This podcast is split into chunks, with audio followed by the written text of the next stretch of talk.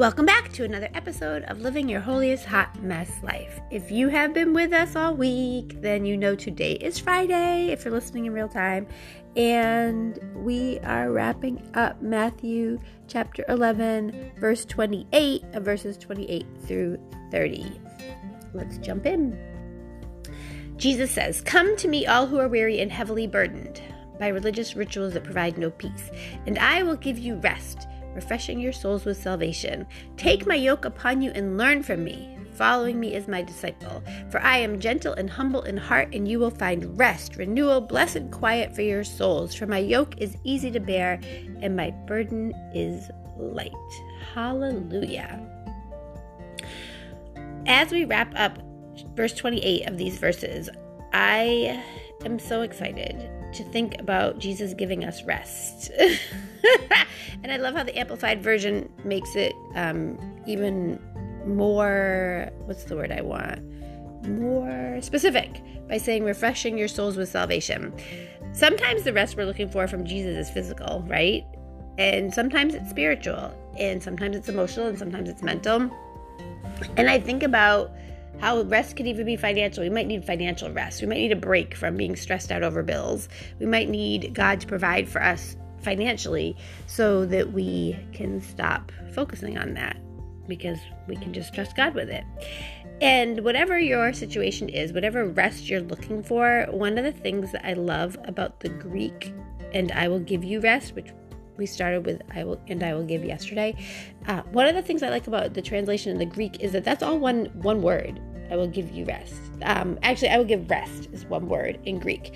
And when I looked it up, it says to cause or permit one to cease from any movement or labor in order to recover and collect his strength. and I love that. But I also love to keep quiet of calm and patient expectation. I want to jump and scream when I read that because to me, it's a reminder that when Jesus is offering us rest, it's an offer for us to patiently expect. It's not an offer for us to just collapse and wait for what's going to happen next. It's an offer for us to have expectation of how He's going to provide. But I also love that it's an offer for us to collect our strength. So while we're resting in patient expectation, we are being refreshed and rejuvenated. So let's pause and reflect. What are some of the things that you need God to do? Like when you are feeling weary and heavy burdened and you need rest from Jesus, what are some of those things that you need to really allow God to move in? And we'll be right back.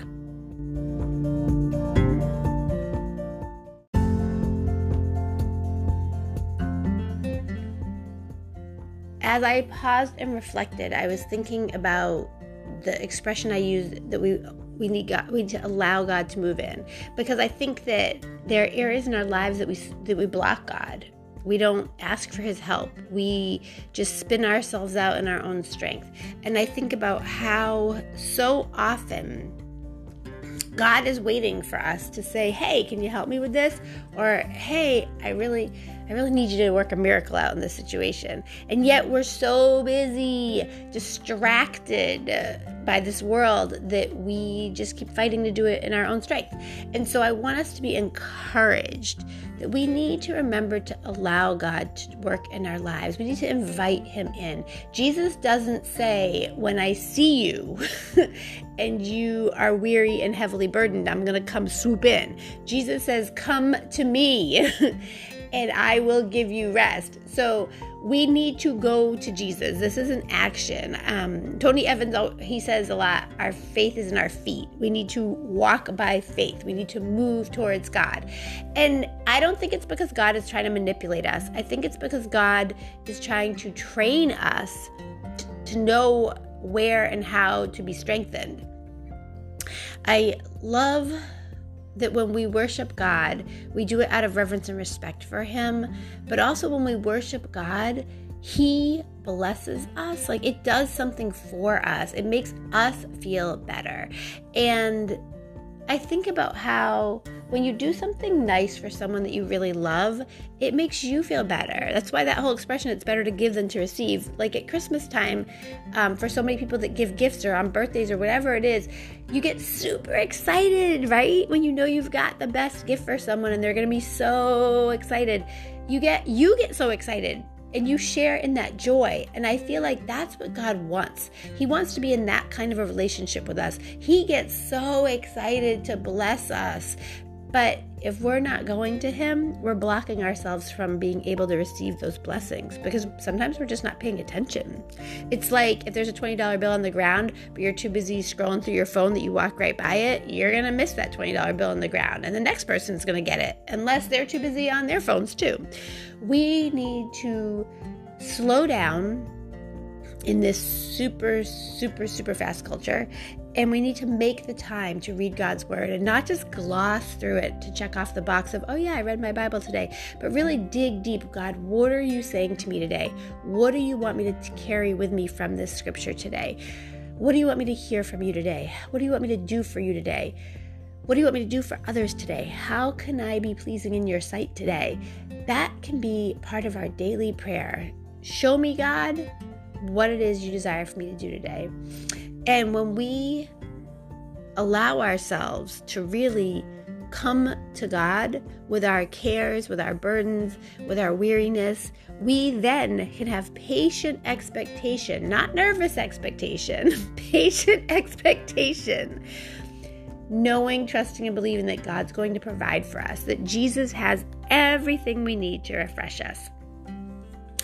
I pray as we live our holiest, happiest lives that we are able to grow so that this this rest that Jesus desires to give us is only a prayer away and it's not something that we're crawling towards exhausted on a Friday. This shouldn't be we just, you know, crossed a desert and we're on our last little ounce of energy.